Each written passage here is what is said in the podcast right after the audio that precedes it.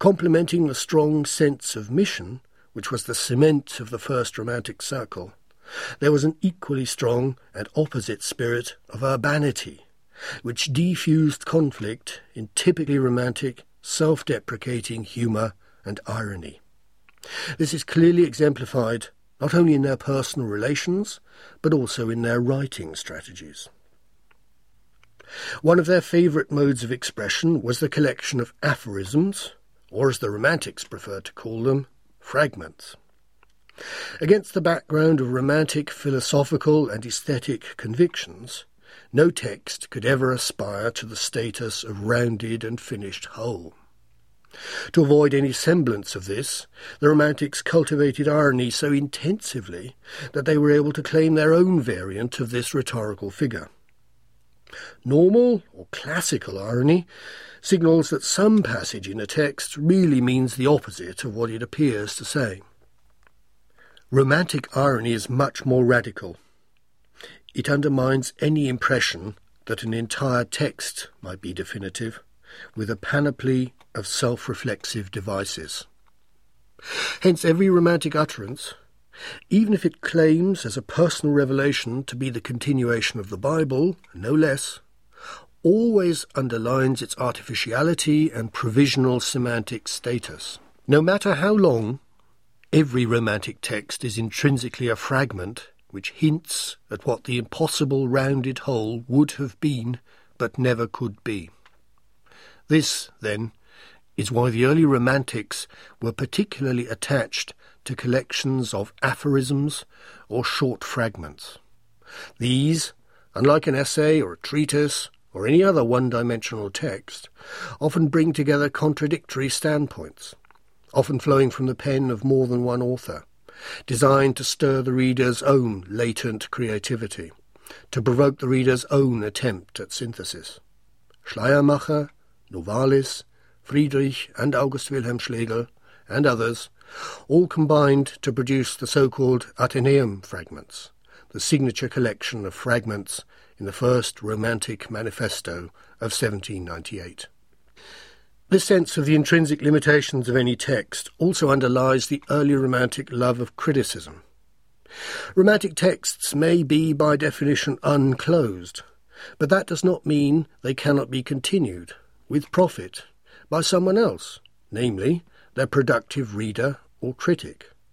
The true reader must be the author expanded, insisted Novalis.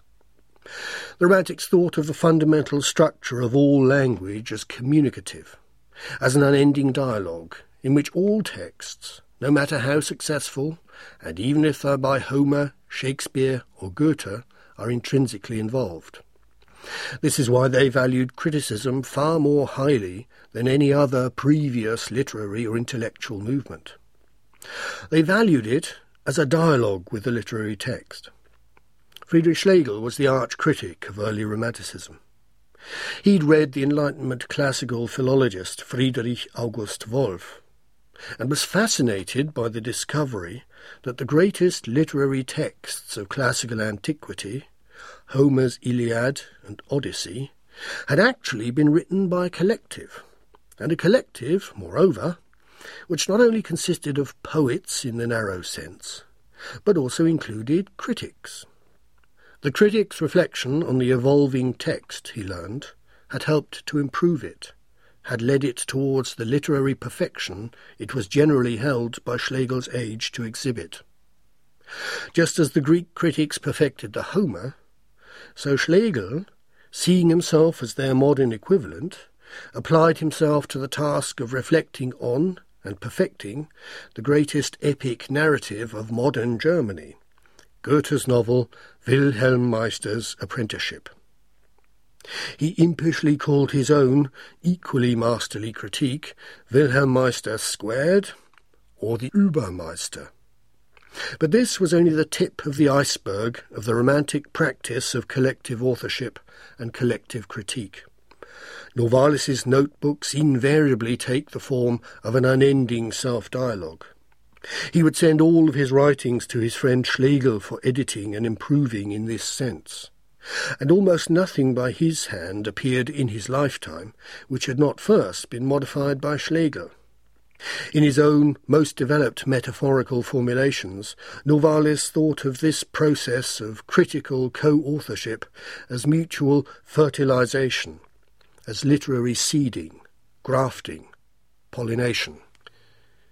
This dual literary practice, thus, on the one hand, recognized the inevitability of fragmentation through irony, and on the other hand, combated fragmentation through mutual critique all in the cause of the unending pursuit of wholeness. And this is also expressed in the way the Romantics lived their lives.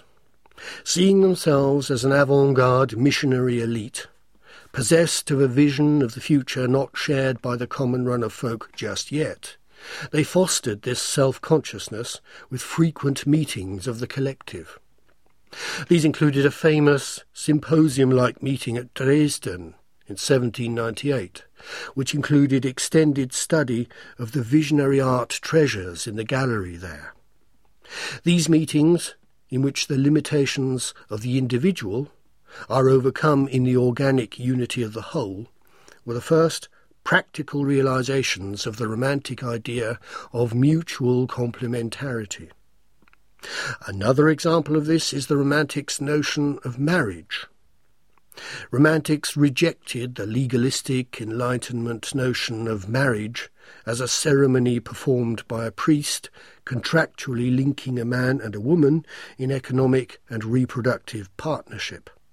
For them, marriage was the emotional and intellectual fusion of two predestined personalities, in which each partner self-consciously took on the gender characteristics of the other, so far as this is possible.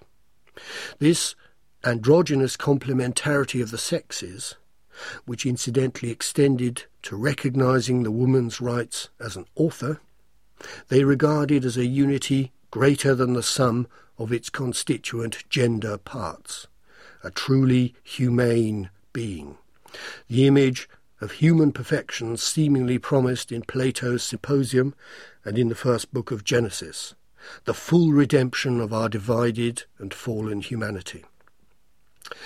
This and the romantic fondness for socializing in the literary salon of the age are their concrete anticipations of the utopian social future. From the Open University. For more information, go to www.open.ac.uk